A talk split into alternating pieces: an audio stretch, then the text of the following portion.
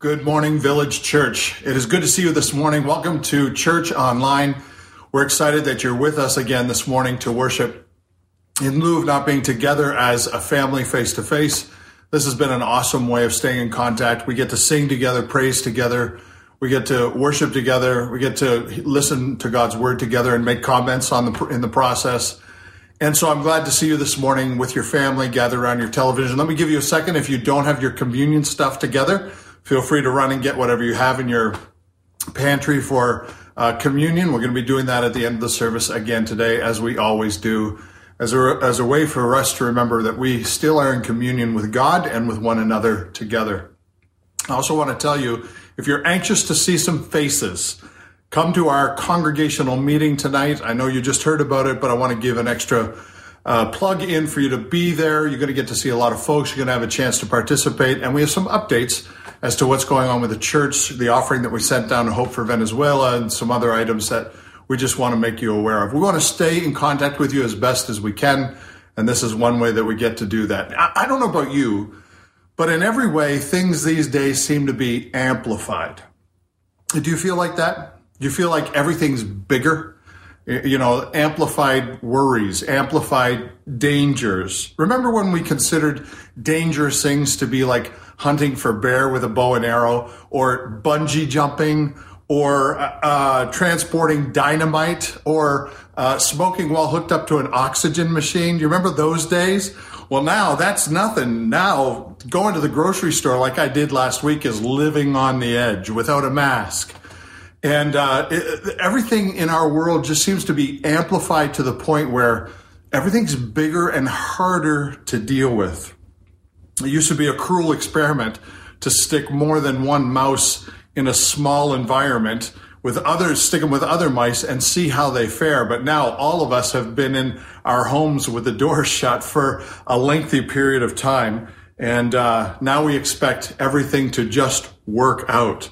So if you're in the same category as I am, where just everything seems to be just amplified, bigger, then you're in a good place this morning. Because we're going to be talking about a new series that we're beginning today on the plagues. I know it's it's so ironic that we're talking about a topic like the plagues, Moses and the Exodus and the plagues, especially with what we're dealing with today. But what happens when we deal with these amplified situations is that we have a tendency to to create more fear, and fear almost always breeds more doubt. For Moses, it was very much this way. He is, he is fearful of what God's asking him to do. He's 80 years old, called out of his home in Midian. He has a strong family. He has, he has a solid work job position that he has. He's entrusted with a lot of responsibility.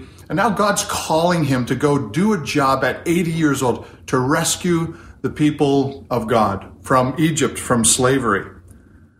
He experiences a good amount of angst, and fear and doubt. Doubt is the lack of confidence that the future will not work out for me. Now, that's understandable. And if you're going through that like Moses was going through that, you're in good company. I can easily look over things, analyze them, and come up with a list of questions that all begin the same way. And here's how those questions began for Moses, and here's how those questions begin for us. Am I blank? Now hang on to that. Am I able? Am I able to trust my political leaders? Am I confident the economy will come back to what it was before? Am I sure of what the church will look like after this is all over? Am I positive that my family will have a regular income at the end of all of this? Am I dreaming to think that my job is going to still be there when we're all finally let out of our isolations? Am I going to get sick if I go to the grocery store? The questions always begin with Am I? Am I able? Am I strong enough? Am I equipped? Am I smart enough? Am I able to do this thing? And I know these verses just like you do.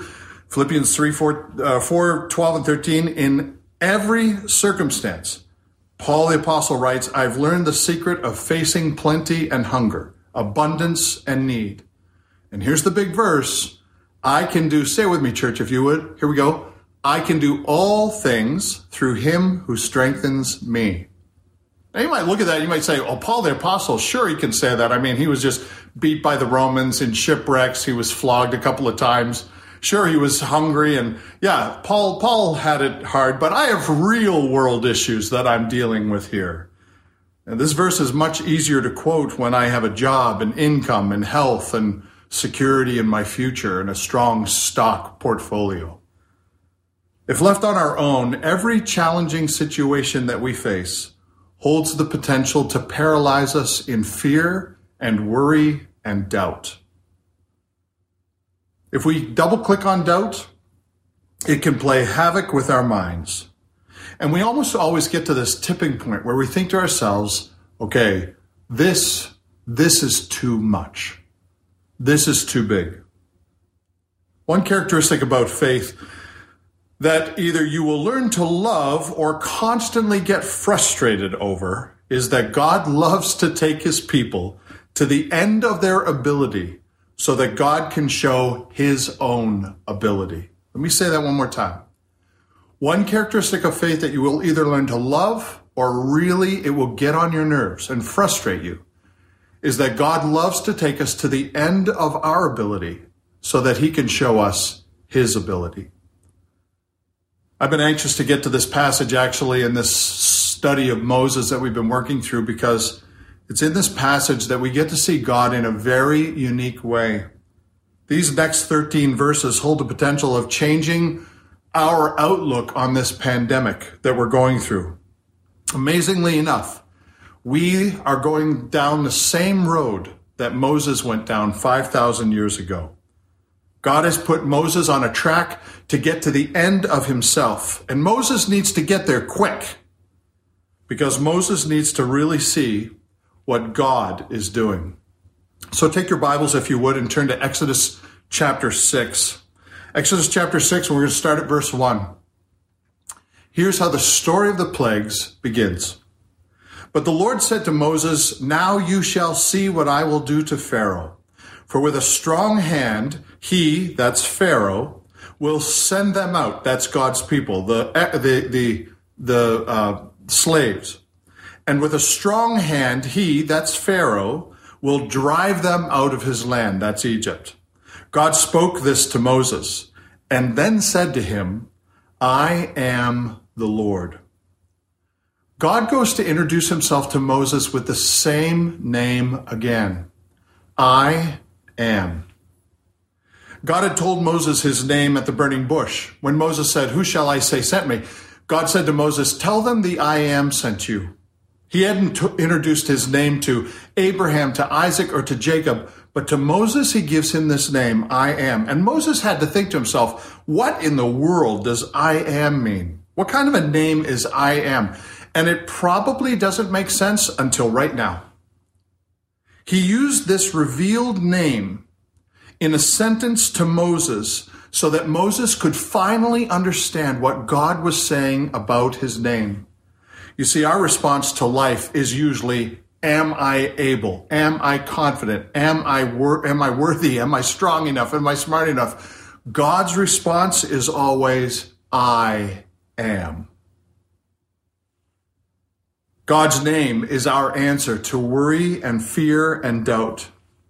Moses used them all. Moses said, Am I able? Am I equipped? Am I strong enough? Am I smart enough? And God says, No, Moses, you're not getting it. You are not able, but I am. There are five things that God is going to reveal to Moses about his character, all found in these next few verses. And they are all God's abilities to pull off something Moses cannot. And they're all revealed in his name. This is a powerful passage of scripture. Look at your Bibles there because the first one is, I am resolved. In the passage that we just looked at, God says, I am resolved to accomplish my will no matter what. There's no obstacle that's going to get in my way. There's no challenge. There's no government. There's no stock market. There's no pandemic. There's nothing that can happen on the planet in existence that is going to stop me from accomplishing my will. I am resolved. God, with a strong hand, he says in this verse, with a strong hand, he's going to accomplish his will. Pharaoh, Pharaoh says, God says about Pharaoh, I'm going to get Pharaoh to send you out with a strong hand. He's going to release you with a strong hand. Moses must be thinking to himself, I have no ability to do this because I literally just went to Pharaoh and he made everything worse. Pharaoh told everybody they had to work harder. They had to get their own uh, items in order to make the bricks for the building. Moses had to come to face to face with his own doubts about his own abilities, and he was right. Moses couldn't do it. Moses had to get to this place. God had to bring him to this place because Moses had to realize he's not able. But God was all about being able. This was going to happen. This was going to be not Moses' story. This is God's gig. This is God's story. Moses was simply the tool that God was going to use. Our life, church, is about God's story from beginning to end. God's resolve is to accomplish His plan in His way. And I trust that plan. And my life is a, is a series of events that helps me trust that plan even more. And hopefully I learn to trust it more than my own plans. Moses and me, well, we're just cut from the same jib. We have the same blood running through us. We're, we're just invited to play a part in what God is doing. Pharaoh plays a part, Moses plays a part, and church, you play a part. Every one of us plays a part. This is why God gives us life. You are here on purpose to be a part of what God is doing. This is one of my favorite verses, Philippians 1 6. Look at this on the screen. And I'm sure of this that he who began a good work in you will accomplish it, bring it to completion at the day of Jesus Christ. Church, why do we forget God's resolve to get things done? Well, we forget that God is resolved because we get confused about the plot of life. We begin to think that we are a major player, when in actuality, there's only one major player. God is accomplishing His will in our lives. God's accomplishing His will on this earth. God's accomplishing His will in our generation. We are called to play a part. You see, it is a stage that's built for us to be a part of, but we play in front of an audience of one. He is the director, and He is resolved to make sure it plays out properly. Well, the second thing God says about His I am name is that He says, I am faithful. Look in verse 3. I appeared to Abraham and to Isaac and to Jacob as God Almighty. But by my name, that's the Lord, his name I am, Yahweh, I did not make myself known to them. God admits purposefully keeping his name from Abraham and Isaac and, and, and Jacob. Why? Why does he do that? Because he has been busy establishing one thing. He has been establishing his faithfulness. Moses is meant to look at Abraham, Isaac, and Jacob and not necessarily see the I am promises at, at the at the point when they're made. God, uh, Moses is meant to look backwards and see God's faithfulness to Abraham and God's faithfulness to Jacob, God's faithfulness to Isaac, and we are meant to look at history and see God's faithfulness to us. This is why we have the Bible. The Bible is given to us so that we can be reminded that God is faithful. I am faithful. He's been making regular promises and fulfilling them regularly. He's been driving us a history to observe his faithful heart toward his children. He's been faithful in the past so that we can trust him in the future. Look at verse 4. He, he goes on to say, I've also established my covenant with them to give them the land of Canaan, the land which they, in which they lived as sojourners. Translate covenant as promises. God has made promises to Israel and intends on keeping them. He hasn't forgotten his promises. That's what the Bible means when it says his faithfulness stretches to all generations. You see, when God makes a promise, it's as good as gold. And it's made to one generation and the next generation, and then God's faithfulness stretches to all generations. We get impatient we get fearful, we get doubtful, but God always stays faithfully on track. So I want to ask you, are you experiencing anxiety? Are you experiencing fear, anger? God says to Moses what he says to us. The antidote to all of these is remember who I am. God says, remember who I am. The past declares the faithfulness of God. God says, I am faithful. Look at verse 5. Moreover, I have heard the groaning of my people of Israel, whom the Egyptians hold as slaves. Here it is again, and I have remembered my covenant. Moses, you've forgotten who I am. Remember, I'm the covenant, I'm the one that remembers my covenant. Where do we find these promises? We find them in God's word. Listen, that's why we worship God constantly. That's why we sing praises constantly. We're constantly reminding not God that he's faithful. We're constantly reminding ourselves that God is faithful. Why do we forget that God is faithful? Why do we forget that God says, I am faithful to my promises? You know why, church? Is because we don't give thanks enough. We have a tendency to ask God for a lot of stuff, and we're welcome to do that. But if you're missing out on trusting God in His faithfulness, maybe you should think about giving God more thanks. Number three, God says, I am able. Look at verse six. Say therefore to the people of Israel, I am the Lord. There it is again. I will bring you out from under the burdens of the Egyptians. I will deliver you from slavery to them. I will redeem you with an outstretched arm and with great acts of judgment. How many times does God say, I will in this sentence? Moses is meant to understand that there's no doubt in God's mind. He has the powerful ability to pull this and a hundred other things off at the same time. God has the power and we do not. So we are asked to trust him. I love how he just keeps saying, I will do this. I will do this. There is no doubt in God's mind. This story is going to play out exactly like he has planned because he is powerful. The imagery is meant for us to understand God's power in contrast to Pharaoh. Look at verse 1.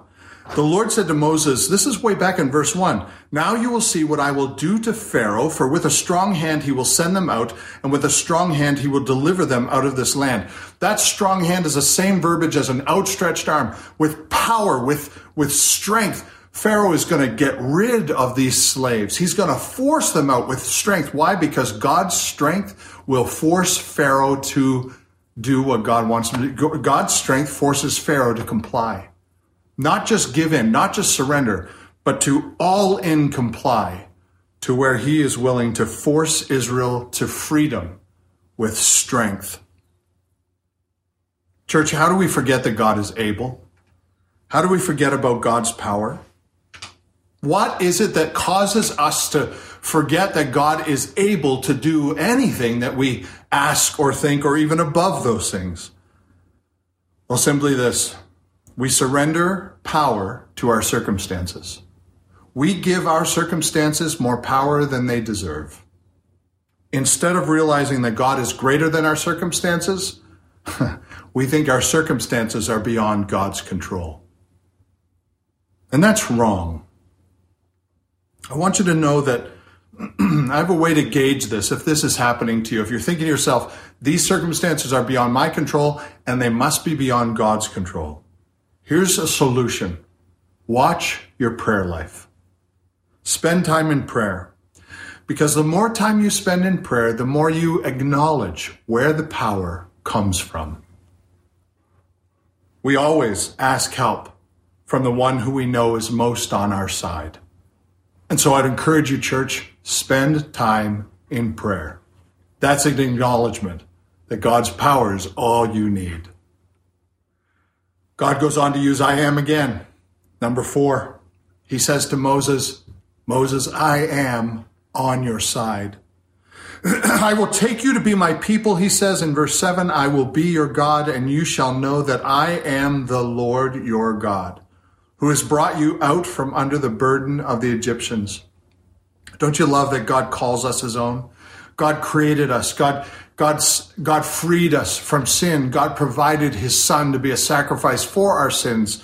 God called us each as individuals to be part of his family. This is God's plan to put together his own family. It started way back at the beginning of the book of the, of Genesis in the Bible, and it has continued all the way through.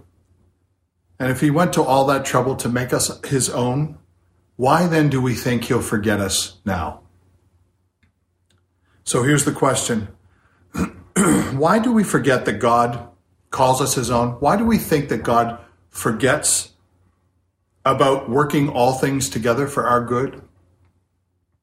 I would say because we don't really know God. We need to spend time in God's Word learning about Him. Like Paul, Paul said, I, Apostle Paul in the New Testament says, I would give it all up just to know Christ and the power of His resurrection.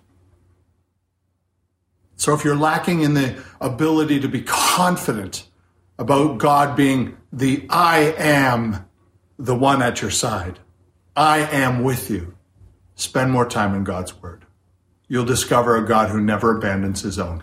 Number five, God says to Moses, I am promise keeper. Look at verse 8. I will bring you into the land that I swore to give to Abraham, to Isaac, and to Jacob. I will give it to you for a possession. And then he seals it with his name again. I am the Lord.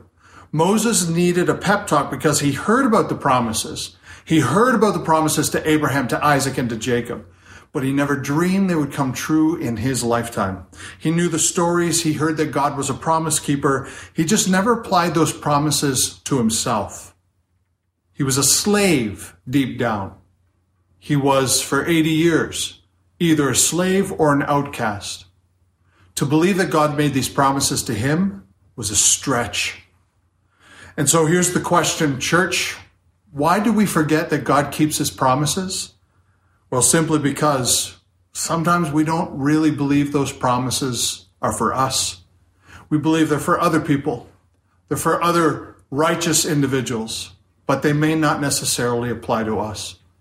Church, I want you to know that if you belong to the Lord Jesus Christ, all promises are true. Every word, every line is for you. Look at verse 9. Moses spoke thus to the people of Israel, but they still, they did not listen to Moses because of their broken spirit and harsh slavery. Church, this is why we forget. Our circumstances convince us to wash away faith and live by sight. We forget that we are to live by faith. Now, I know in normal situations, Sunday school answers just don't seem to work, right?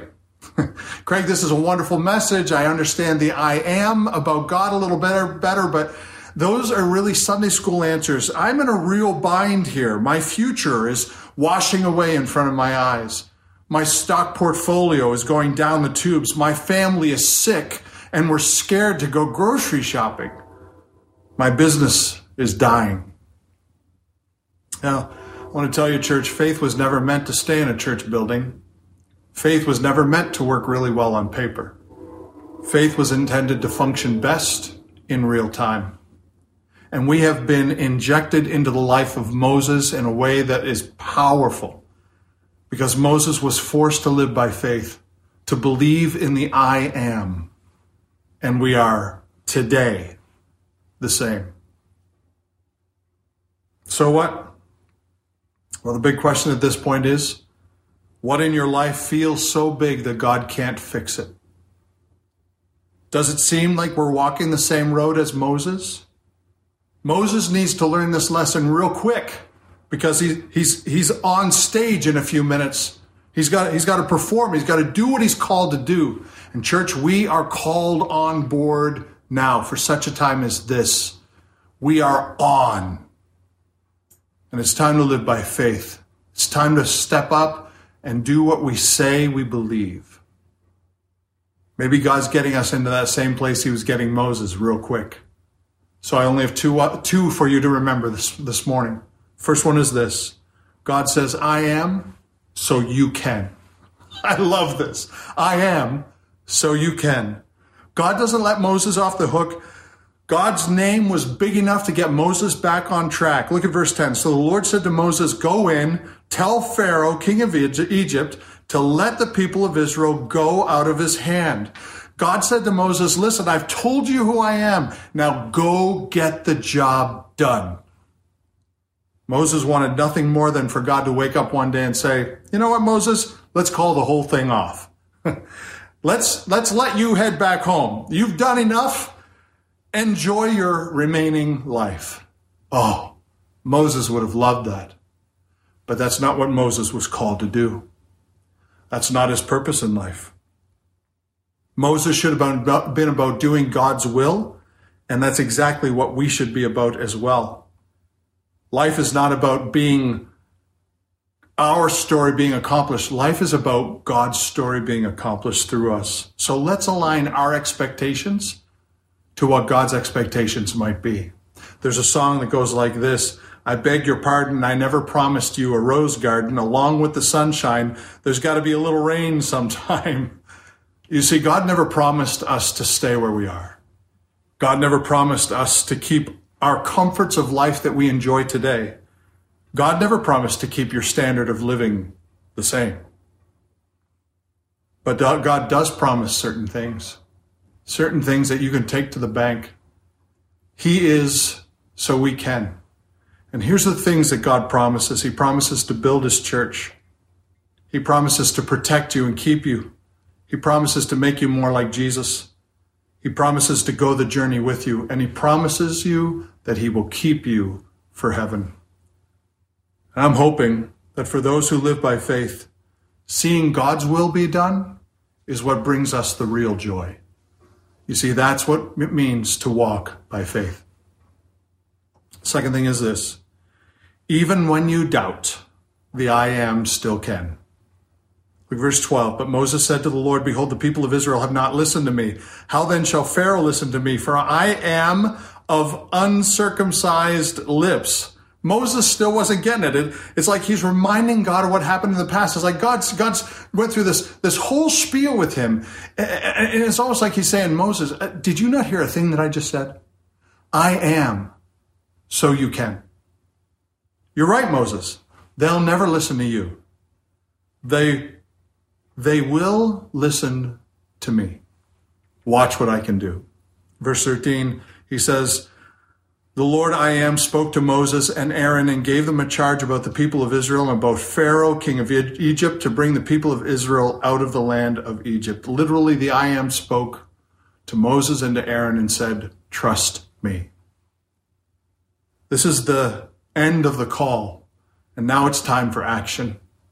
Everything up to this point has been Moses being called to do this job, this this huge responsibility. And he tried to do it on his own. He, he did what God asked him to do. And Pharaoh said, take a long walk off a short pier. But now it's time for God to take over. You see, Moses' questions were, am I? Am I able? Am I confident? Am I equipped enough? And God said, now you know you're not, but I am. Moses is about to enter into the pinnacle of his calling. This is what he was crafted to do. And even though the future seems so difficult to navigate, the answer to all his questions are no, you're not able, but I am. Church, I want to finish with a very serious message to you this morning. Nobody in our generation has seen what you're going through at this point in time. Nobody. We haven't had a pandemic that forced us into isolation in our lifetimes. Of course we will doubt. Of course we will fear. Of course we will be confused as to what God is doing and, and what's happening around us. But, but, but church, God's got this. God never woke up in the morning and said, Whew, I never saw that coming. God has got this. We ask, Am I able? Am I capable? Am I equipped? Am I gifted? Am I strong enough? God's response is always, I am. When did we ever think this problem was ours to begin with? Don't get confused into believing this life is out of God's control for the very first time in human history. because it's not. God is resolved. God is faithful. God is able. God is on your side. And God is promise keeper. You don't have to fear or doubt anymore. God is working on a cosmic scale here. The I am has got this. Let me pray with you. Father, for this church and for those who are listening, to brothers and sisters and those who are searching, may you give us a sense of belonging to you this morning so that we can hand over our fears, our doubts, our worries that sink us into these holes of desperation. May we hand them over freely to you. Father, may you take them from us and remind us we can't, but you can. Our questions of am I able always end with no, I'm, I'm not able, but you give us your name to remind us you are able. The I am is capable of doing anything and is on our side. I'm so grateful for that. So I pray for those who are hurting this morning, who are broken, who might feel like they are seriously alone, maybe who are even sick. Father, may you give them a sense that you are by their side, you are resolved, you are promise keeper, you are able, and you are the one who walks the journey with them. And in this way, Father, may we truly be people who walk by faith and not by sight. You've certainly given us enough history so that we can believe it. May we do more than just write it down as a Sunday school answer. May we really live like we believe you're in control and you've got this. So give hope to those who need it. Build up those who are broken. And may we give you the, the credit for being in control because you truly are. I pray this in Jesus' name. Amen.